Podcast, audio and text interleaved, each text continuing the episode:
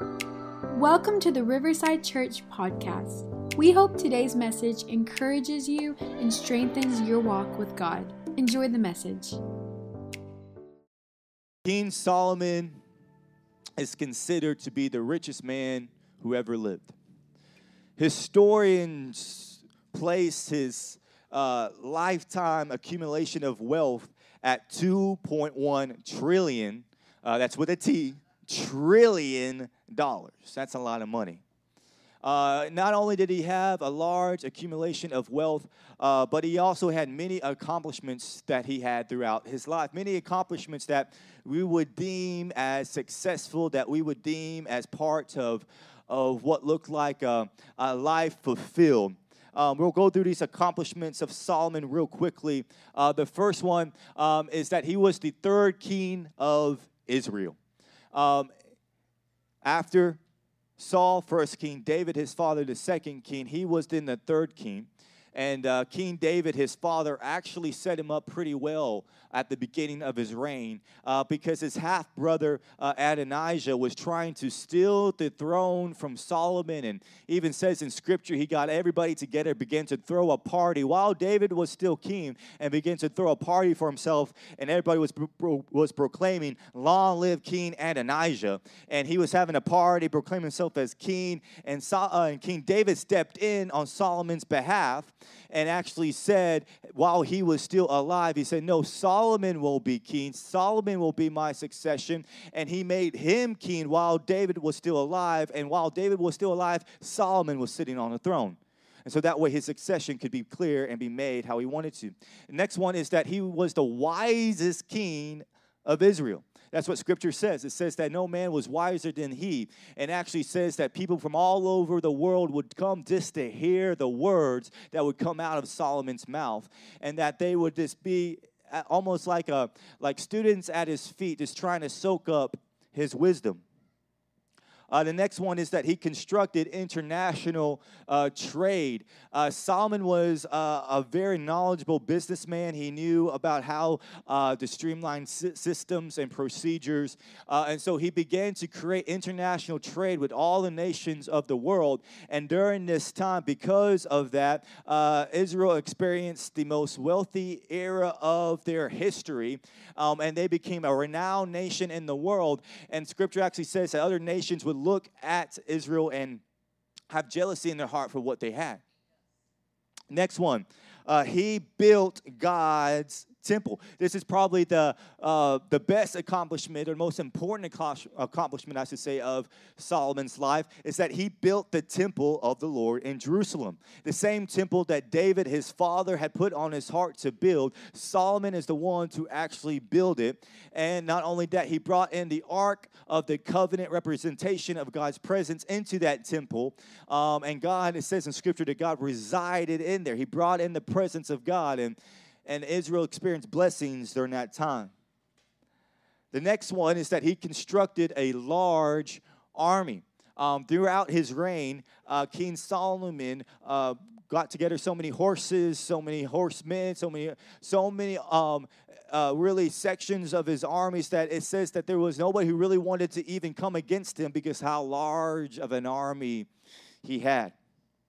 Final one is this is that he wrote Ecclesiastes, Proverbs, and Songs of Solomon. Um, and he, it says in scripture that he even wrote over a thousand um, Psalms and over 3,000 Proverbs. So, so this guy, he was pretty successful um, from the outside looking in. From the outside looking in, if you looked at uh, Solomon's life, uh, you would look at it, you see the accomplishments, you would see the accolades, and you say, this man was successful. This man must have lived a blessed life. But if you go deeper into the life of Solomon, you'll begin to realize that there was things on the inside. There was things going on behind the scenes. There was things that he let creep into his heart that by the end of his life, even after all the accumulation of wealth and wisdom and accomplishments, scripture says that at his deathbed, things were stripped from him and his children lived with the, with the uh, consequences of his decisions. And he lost everything but one tribe of Israel.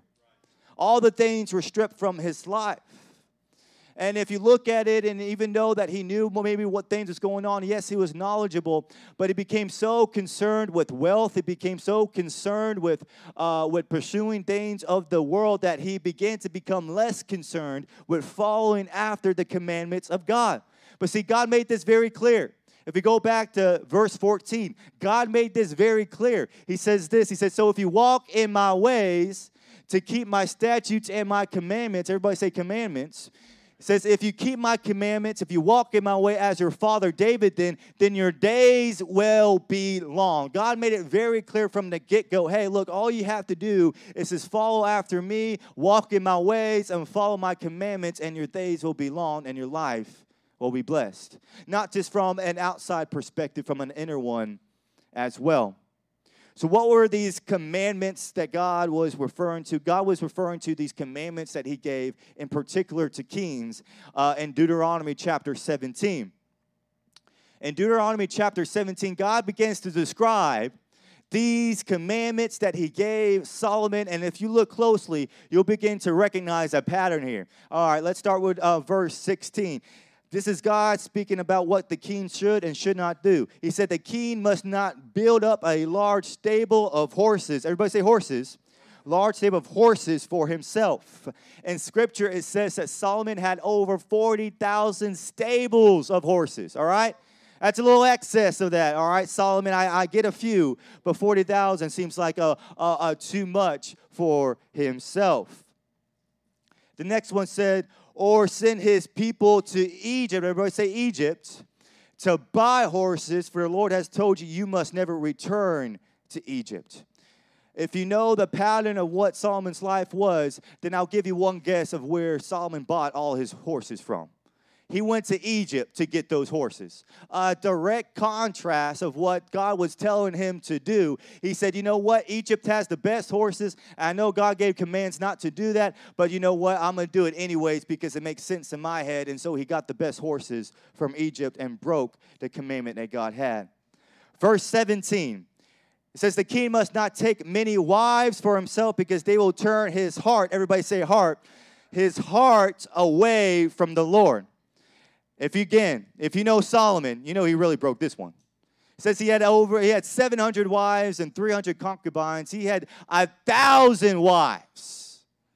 So he went a little excess in that, maybe a little too far in that, and he broke that commandment. And the last one says this, and he must not accumulate large amounts of wealth in silver and gold for keyword himself. Solomon had an extreme accumulation of wealth. Scripture says that Solomon would have yearly 25 tons of gold given to him, and that his wealth began to be built and built over and over and over to the point where we now refer to him as the richest man who ever lived. You see, it's not wrong for us to have wealth. It's not wrong for us to have possessions. Where it gets wrong and where Solomon made a mistake is that he was so caught up in his wealth and possessions that it came a hold of him and he didn't care about the commandments of God no longer. And he began to follow after the things of the world and he lost his trust and his reverence and his fear for what God was telling him to do. So literally, Solomon broke every single one of the laws that David said don't break or God said, don't break. And, and he said, follow after what David, your father, did. He literally broke every single one of those laws. And here's the thing you can't say, well, maybe Solomon didn't know it. Maybe he skipped over that scripture. That was literally the only scripture he had to read if he had to read one because he knew he was in succession to be king. And I believe even from, a, from him being a child, he knew those commandments frontwards to backwards. He knew exactly what he needed to do, he knew exactly what he couldn't do. He knew exactly where he had to stay in the lane to walk after God for him to live what Scripture says a long life and be blessed by God. But the question is this how can a person, Solomon, who is referred to as the wisest man who ever lived, who is referred to as the wealthiest man who ever lived, how can this man, with all his wisdom, all his knowledge, all his know how, how can he break something so simple and what elementary as his following after the commandments of God? How can he break? How can he be so dumb? I think you can refer to Solomon as the dumbest king who ever lived. Because how can he know what to do and see the commandments from God? And then how can he be convinced himself to break those commandments. I believe from a worldly perspective, I believe what began to happen is that he began to look at his life not from the perspective of God, but from the perspective of the world. Because if you look at things from a worldly perspective, from a political perspective, if you look at the decisions that he made, those decisions actually kind of made sense those decisions were actually kind of a good idea for him to make. Like, it was a good idea for him to gather all the horses that he could. It was a good idea for him to gather all the all the all the horses and all the all the stables and chariots. It was a good idea because he needed an army large enough to protect himself from any enemies. From the outside looking in, it was a good idea. It was a good idea to get the best horses from Egypt, right? Why? Because they're the best horses, right? You want to go to Egypt to get the best horses. Yeah, I know it would break the commandments that God was telling him to do, but from an outside looking in, are you hearing what I'm saying? From the outside looking in, from a worldly perspective, sound like a good idea. Man, it sound like a good idea to, to have a thousand wives, right? Because from a political perspective, he married, he went to all the nations of the world and he married the princesses from that nation. Why? Because from a political perspective, that would create a political peace. And that would, would create from a, from a perspective of the world, that was the, a good decision to make. And then finally, right, it was, it was a good decision to accumulate wealth. Why? Because who doesn't like accumulating wealth? I mean, come on. Sounds like a good idea, right? But he broke every single one of those commands. He broke every single ones that God commanded him not to do. And I believe the same thing can happen in our life because if we are not careful, we will be convinced to break the ways of God because it sounds like a good idea from a worldly perspective we'll be convinced to, to break what God has told us to do because, from an outside perspective, from a perspective of culture, from the perspective of the world, that seems like a good idea. Like I know, I'm, I know God has told us to, to, uh, to give of tithes and offerings. I know God has told us that, but it seems like it's a good idea from a worldly perspective. Have you, have you ever talked to somebody who's not a Christian or, or gone to church? Ever tried to talk to them about tithes and offering? They do not understand it.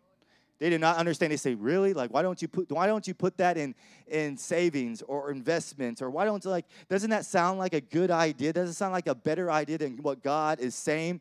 But if you ever done anything according to God's will, if you've ever put anything into the house of God and the kingdom of God, you are a witness in the house to say, "I've seen what the riches and the glory that God gives."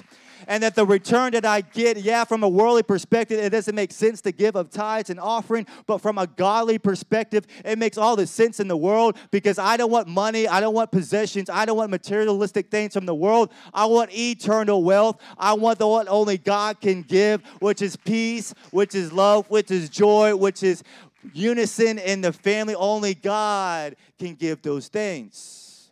But from a worldly perspective, you could be convinced that it would be a good idea not to do it. Oh, I've heard this before.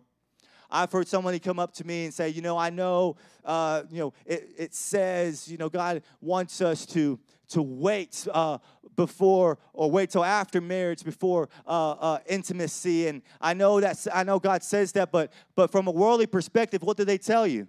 They tell you, hey, look, you got to make sure that you are compatible with each other before you get married, right? From a worldly perspective, they tell you. From a cultural perspective, say, they say that doesn't make sense.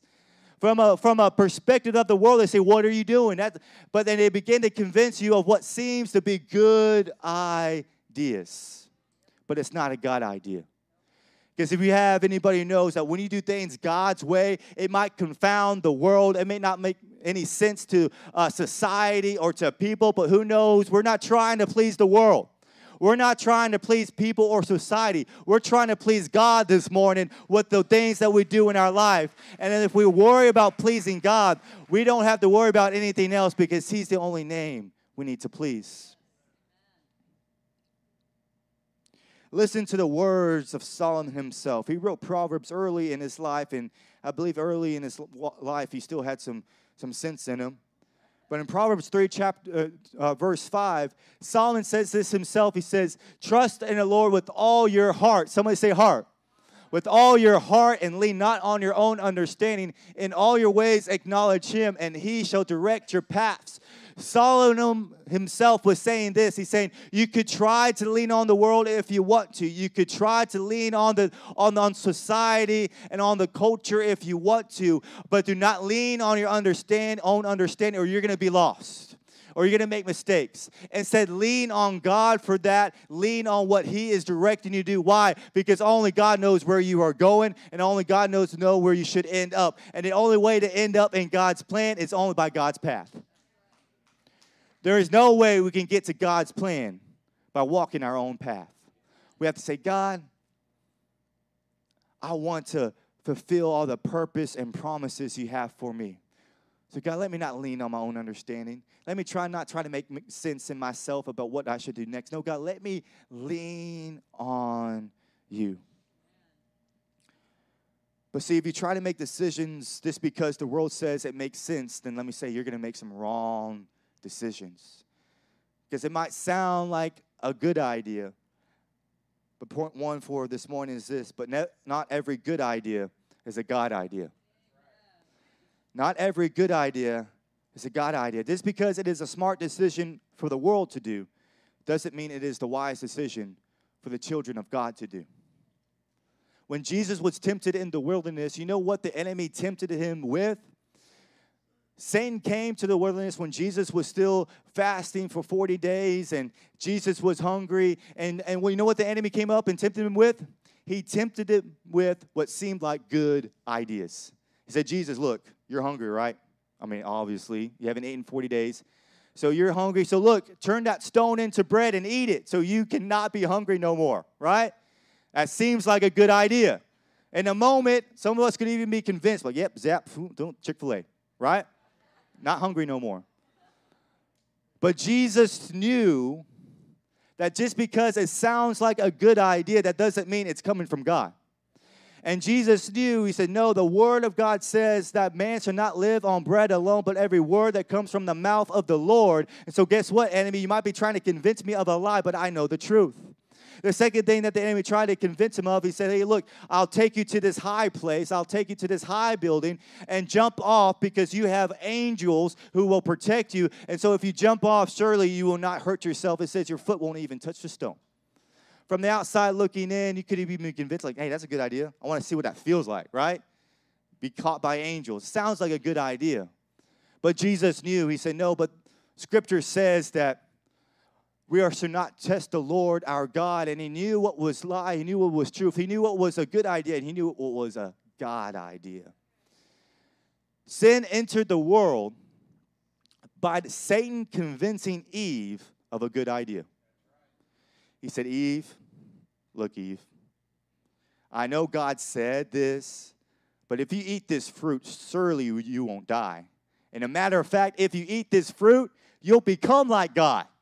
Man, that sounds like a good idea, right? But that good idea is what led in sin into this world. And Eve broke the commandments of God because she was convinced of a good idea. She might be saying, Pastor CJ, well, how do we know what's a good idea and what's a God idea? Well, let me say this. If an idea comes into your mind, but it doesn't line up with the Word of God, then it's not a God idea, okay? Solomon, for some reason, had an idea come into his mind that said, let's get a thousand wives. And even though it clearly says, don't do that, he made it anyways and he broke the word of God. And that wasn't a good idea. See, for us to have God ideas, it has to line up with the word of God. There will never be a time when God will speak to you and break his own words that he has in Scripture. There will never be a time. And if you are convinced of doing something that is going against the Word of God, then you need to have the, the awareness to know that isn't coming from God because God does not lie. This is coming from somewhere else, so I'm not going to listen to it. The final temptation that Jesus was tempted with is the enemy took Jesus to a high place, showed him all the kingdoms of the world, and, and he said, Look, uh, if you just bow down and worship me, you will find success and you will find fame, and I will give you all the riches of the world. And he even said this He said, Because I am allowed to do that. And Jesus I mean, even from really, that's what Solomon was tempted with. That's really what the good idea Solomon was tempted to is was success and wealth and all that. And but Jesus looked and he and he knew and, and understood. He said, "No, Scripture says the Word of God says that you should only worship the one true God. And so I'm not going to do anything that breaks the Word of God because I'm not going to do anything that's contrary to what God is telling me to do in my life." But the enemy, Satan, he was willing to allow Jesus to have earthly success if it means he broke his eternal value. Satan said, hey, look, I'm fine with everybody calling on you now. I'm fine with you having all the riches and the glory, but as long as you break what God is telling you to do, as long as you break the purpose that God has on your life, and see, that's what happened in Solomon's life. He had all the worldly success you could imagine. If you can imagine it, Solomon probably did it, to be honest. He had all the wealth, he had all the accolades, he had all the accomplishments, and from the outside looking in, you could say, wow, he must be doing everything right. You ever looked at somebody's life and see all the wealth and see all the success and see all the accolades and see all the fame and say, man, maybe I need to do what they're doing because look at all the worldly success. And you say, well, look at these, the all the all, all the actors and celebrities and people who are who have everything that the world says to offer. And from the outside looking in you could be convinced to live more like them and less like god because you see the worldly success that they have. But see we are not after worldly success. We are after eternal success. We're not after materialistic things. Now, here's the thing. There's nothing wrong with materialistic things. What is wrong is when you do what Solomon did and he put those materialistic things above the Word of God. He grabbed what was supposed to be a blessing and it became a curse. How? Because he put it above the Word of God. There's nothing wrong to have wealth. There's nothing wrong uh, with having any kind of materialistic thing. The only time when it gets wrong is when you make an idol of those things and you say, I am in pursuit of the world than I am then of God. And if you do that now, that thing which was supposed to be a blessing becomes a burden on your life. But see, temporary wealth is not our goal. Eternal wealth is our goal. Jesus says it like this in Matthew 6 33. He says this He says, Seek first after the kingdom of God above all else. Everybody say, above all else. In Matthew 6 33, he said, Seek first the kingdom of God and above all else and live righteously, and he will give everything you need. You know what comforts me about that scripture? Is that many times as human beings, we are so caught up in trying to make things work out. We are so caught up in trying to make things uh, connect the dots and pay the bills, right? Make everything happen uh, that we can get so caught up in that race that we forget about pleasing God. But here's the comforting thing in our lives is that if we just worry about pleasing God, all those things will take care of itself. If you say, God, I put your kingdom first, now that doesn't mean, you know, you just sit in your room all day and read the Bible and don't work or anything. I'm not saying that. What I am saying that if you follow after God, and if you follow after the commandments He has on your heart, and you put His kingdom first, you will never be in pursuit of the world ever again. You will not find yourself in pursuit of anything else ever again. Pursue after God, and you won't have to pursue after anything else. Be a kingdom seeker. Turn to your neighbor and say, I'm a kingdom of God seeker. I'm a kingdom of God seeker. Now, as we get to the latter part of Solomon's life, in 1 Kings chapter 11. In 1 Kings chapter 11, this is in the latter part of Solomon's life, and, he begins to do the things that God has told him clearly not to do. Verse 2, it says, The Lord had clearly instructed the people of Israel, saying, You must not marry them because they will turn your hearts to their gods. Yet Solomon uh, insisted on loving them anyways. See, God was talking about bringing in foreign wives to worship pagan gods. He said, You are not to do that because if they don't change their hearts towards God, then they will change your hearts towards the pagan gods. And said, You shall not do that. But it says Solomon did it anyways. And he had 700 wives of royal birth, 300 concubines. And in fact, they did turn his heart away from the Lord. In Solomon's old age, they turned his heart, everybody say heart, to worship other gods. Instead of being completely faithful to the Lord his God, as his father David had been. So Solomon worshiped Ashtoreth, the goddess of the Sidonians, and Molech, the detestable god of the Ammonites. In this way, Solomon did what was evil in the Lord's sight. He refused to follow the Lord completely as his father David had done, and on the Mount of Olives, east of Jerusalem. He even built a pagan shrine for Chemosh, the, detestable god of Moab, and another for Molech, the detestable god of the Ammonites. And Solomon built such shrines for all his foreign wives to use for burning incense and sacrificing to their gods. Solomon, by the end of his life, even after all the wisdom, even after all what he had accomplished and done, even after knowing exactly what God commanded him to do, by the end of his life, he began to worship other gods. He began to worship the pagan idols that his wives brought in to his house.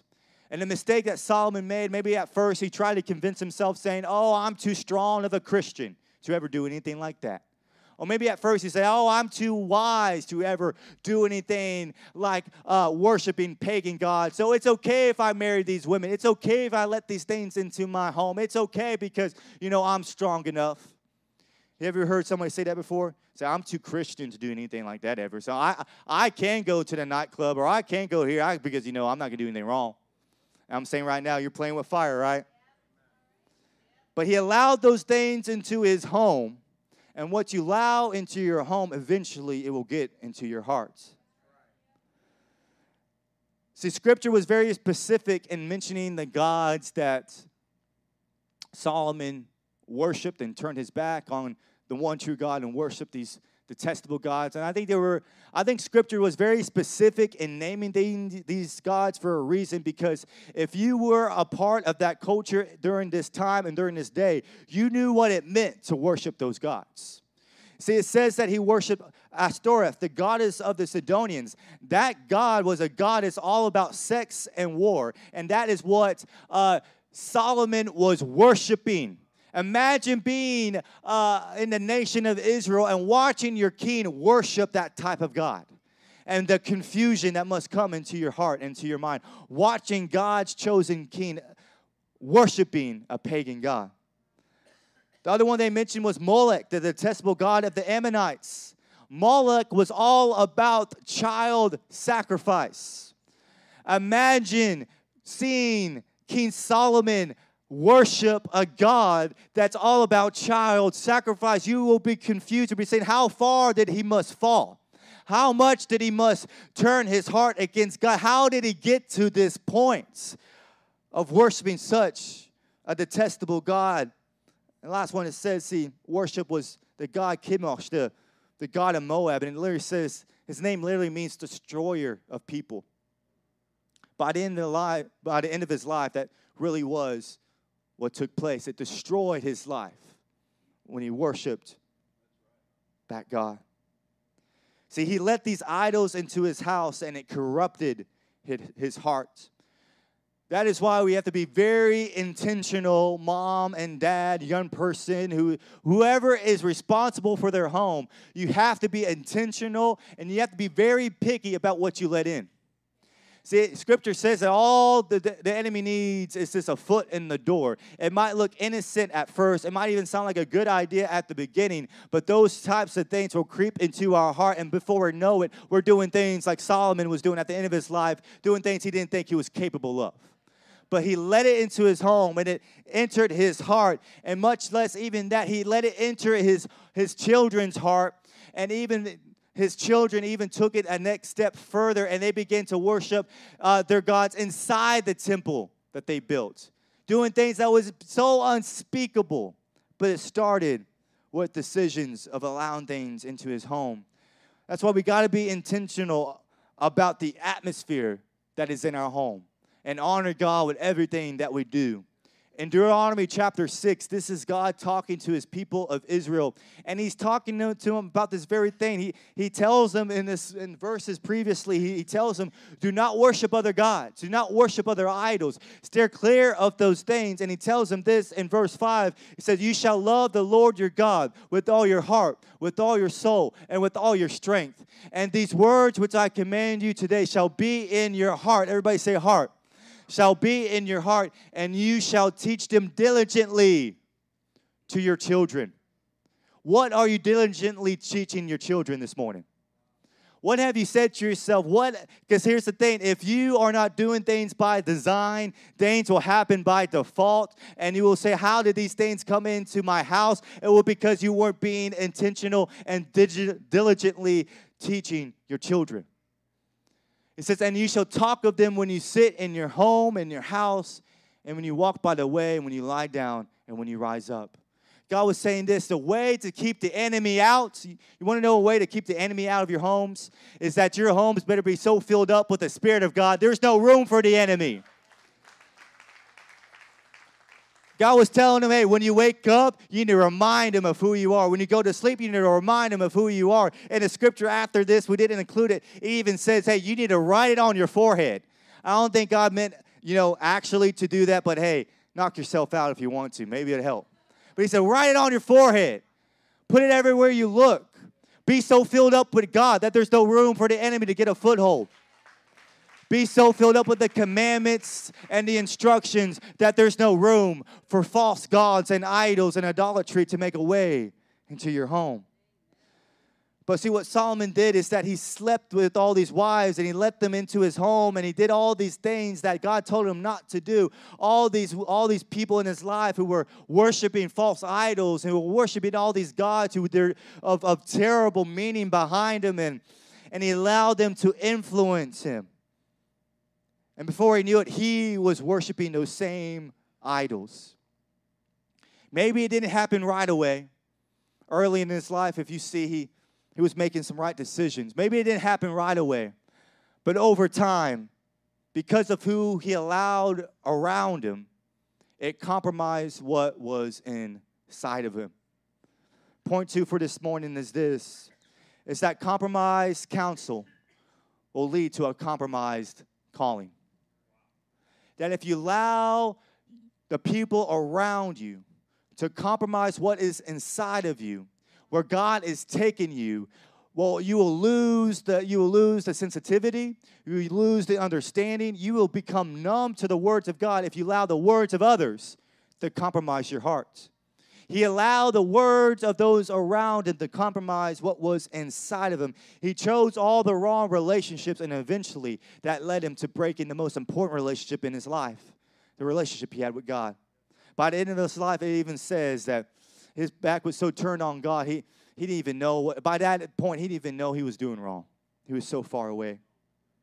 See, I've met many people who have had such a strong calling of God on their life, who had such a strong purpose on their life, but because of who they allowed to be around them, because of the friends they seeked or the community they allowed to, to speak into their life, because of what friends and relationships they chose, it compromised the calling that God had on their life. I've seen many young people be surrounded by the wrong people and because of that, even though they had a calling and a purpose, it led them to turning their back on the person that God called them to be. The old saying is, right, show me your five closest friends and I will show you your future, right? Solomon was surrounded by all the wrong people. And maybe at the beginning he he he didn't allow it to fully turn his heart, but over time it corrupted him. And he could have just looked around himself and he would have saw what his future was the same future as the wives he chose and the people around him he chose, worshiping other gods. That's why it's so important for us to be surrounded with the right people. If there's a prayer, I always pray, say, God, let me, God, give me the, the right relationships and the right counsel and allow me know the, to discern. Because, God, I want to be surrounded by people who love you I want to be surrounded by people who are pursuing after your name and after your righteousness because here's the truth we're all human. And we all need people around us who will hold us accountable. We all need people around us who will encourage us and pick us up. We all need people around us who are so on fire for God that they will say, Hey, I know you made a mistake, but get back up. Turn your heart towards God. You'll be right back on track. We have to be surrounded with those people because imagine this. Imagine if Solomon was surrounded by the right people.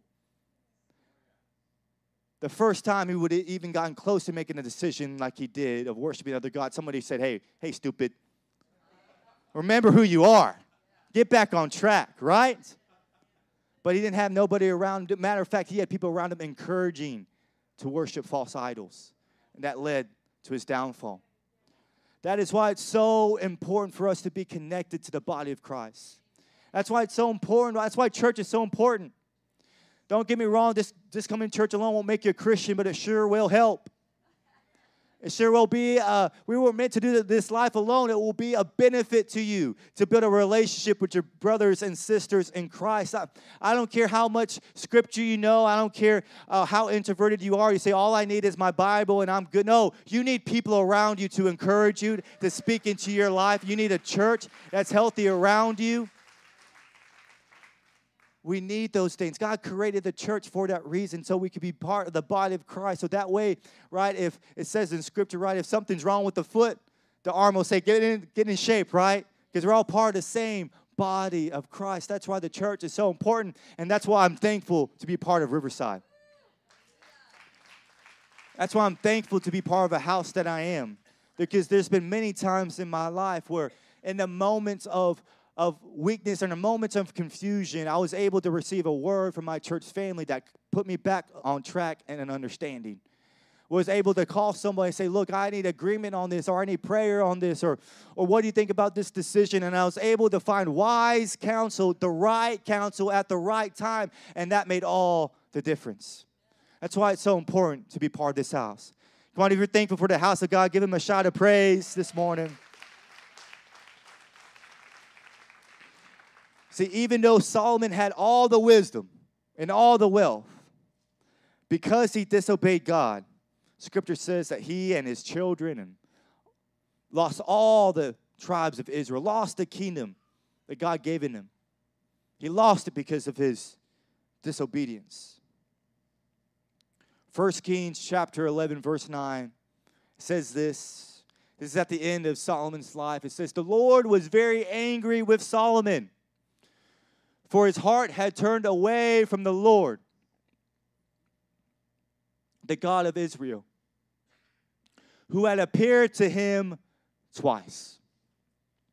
He had warned Solomon specifically about worshiping other gods.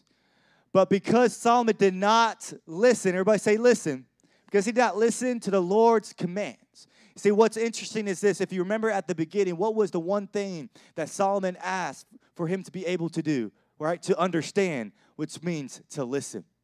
The one thing, the promise that actually God gave him, right, was the thing that he was not able to have. Why? Not because the not because God turned his back on him, but Solomon turned his back on God and he voided all the promises that was in his life. He voided the purpose that was in his life. He voided the callings and strengths that was in his life. The strengths that God had ready for him. The strengths and promises that God was saying it's right here. But he turned his back on God, and because of that, uh, the wise king wasn't even listening to the Lord's command. So now the Lord said to him, Since you have not kept my covenant and have disobeyed my decrees, I will surely tear the kingdom away from you and give it to one of your servants. By the end of his life, Solomon had lost everything he gained. Not because he didn't have the wisdom, but because he didn't have the will to do it. Wisdom without the will to do it is worthless.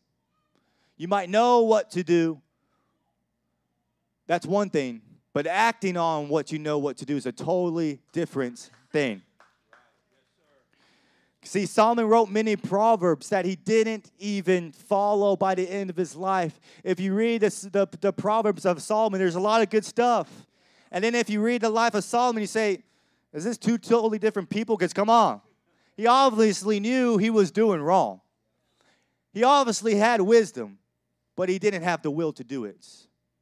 He didn't have the, the discipline to do it. And I believe what led to that in his life because, see, in the early parts of his life, when his heart was turned towards God, he had the discipline, he had the strength, he had the ability to follow after God. But the moment he turned his back on God was the moment that strength that he had was pulled from him. And now, what was seemed so easy to follow after, now he's struggling and now he's losing things. Now his life is in so a corruptible stance that he's worshiping gods of child sacrifice and gods of, of destroying the lives of people because he turned his back on God, and that removed his ability to follow after God's will.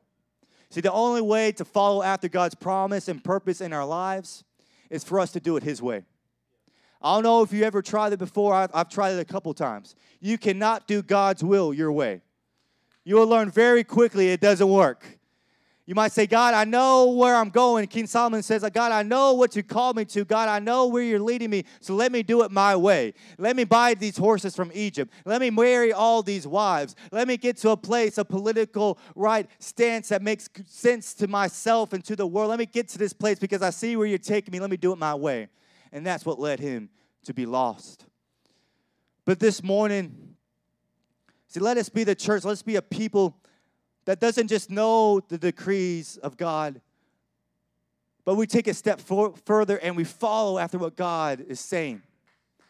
Let us not be a church that has the decrees but lacks the discipline, but let us be the church that knows the decrees and has the discipline, has the love for God, has this God, I'm pursuing after your righteousness. I'm pursuing after what you have for me. God, let me be surrounded by your people. Let me make the decisions you want me to make. I have a heart after God. I'm going to turn my back on what is false. I'm going to turn my back on what is not right. And God, I'm going to follow after you. Let us be that type of church this morning.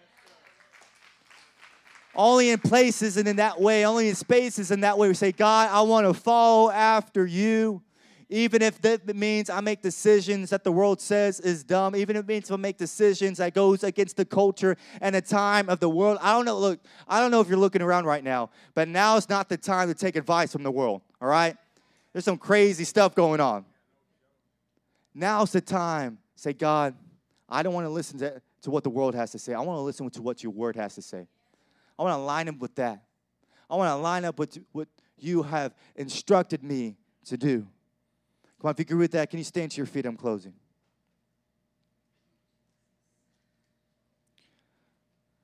See, let us be a people who follows after righteousness, who follows after the decrees that God has for us and says this. Let's be let us be somebody says, God, I don't care what happens. I don't care who it separates me from. I don't care who it puts me with. I don't care what the outcome is. My first priority is being obedient to you.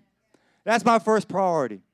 My first priority is God, let me be obedient to what you have to say. I'm not going to worry about the outcome at the end because God, really, that's your job is to worry about outcomes. My job is to worry about obedience. My job is to make sure that I'm lined up with your word. My job is to make sure that I'm not breaking the laws and the decrees. That should be what Solomon said. Solomon should have said in his mind, okay, God, I see what you have for me, and uh, I need to control these outcomes, so let me try to figure out how to do it. And he tried to worry about all the other things except for following after God. And because of that, he missed out on all what God had for him.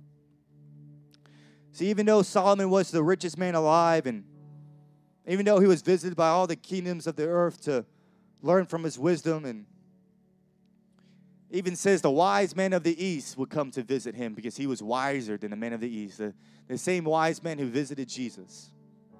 Scripture says he was wiser than them even though he had all this wisdom and all this knowledge, even though he had all this success and all this accomplishment, even really he had everything that from our humanity we would say we would require and need for happiness and fulfillment. He had it all. But even though he had all those things, by the end of his life, he realized that chasing after material possessions, chasing after worldly success, that even when he got to that place, even when he got to that place of success in his mind, he realized that the, he still had a hole on the inside of himself. And that it did not suffice his flesh. It didn't suffice his appetite. As a matter of fact, it made him want even more possessions, even more wealth, and more accolades. And he realized by the end of his life that he should have done things differently.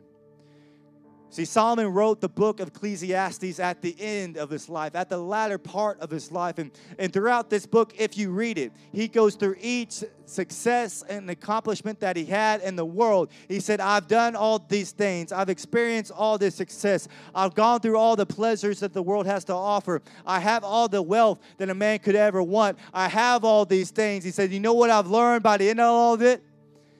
It still doesn't feel the need on the inside of me it still doesn't make me feel fulfilled in who I am. It, it still doesn't make me feel, feel fulfilled in the, in the space in my heart that only God can fulfill.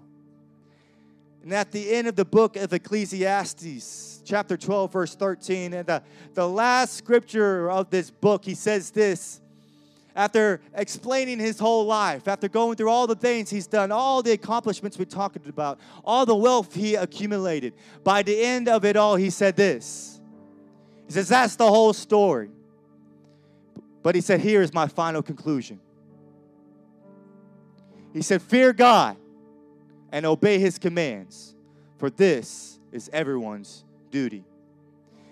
By the end of Solomon's life, he didn't say, Hey, by the end of it all, here's what I heard and here's what I've learned, right? Gather all the materialistic things you need because you will find happiness in Him. He didn't say that. He said, by the end of my life and being the wealthiest person alive, gather all the money you can gather because that's what's going to equal your happiness. He didn't say that. He didn't say, hey, by the end of your life, gather all the, get it, go into all the fleshly desires. He had a thousand wives. You name it, Solomon probably did it. But he didn't say that was the key to, to fulfillment and happiness. He said this What I've learned by the end of my life is something that I knew from the beginning, is what God instructed me to do. He said, Follow after his commands, have the fear of God on your heart, and have reverence for his commands. If there's one thing that you have to do, he said, Don't pursue fame, it doesn't work. He said, Don't pursue wealth. I'm the wealthiest man who ever lived. And can I say this? By the end of his life, he was still lacking.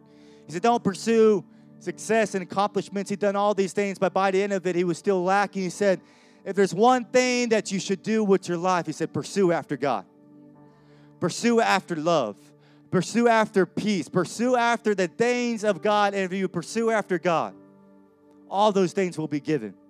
And this is what Paul explained. I want to close with this scripture in Philippians chapter 4, chapter 4 this is what Paul explained to the, the, church in Philippi. He said, This same God who takes care of me will supply all. Come on, somebody say all.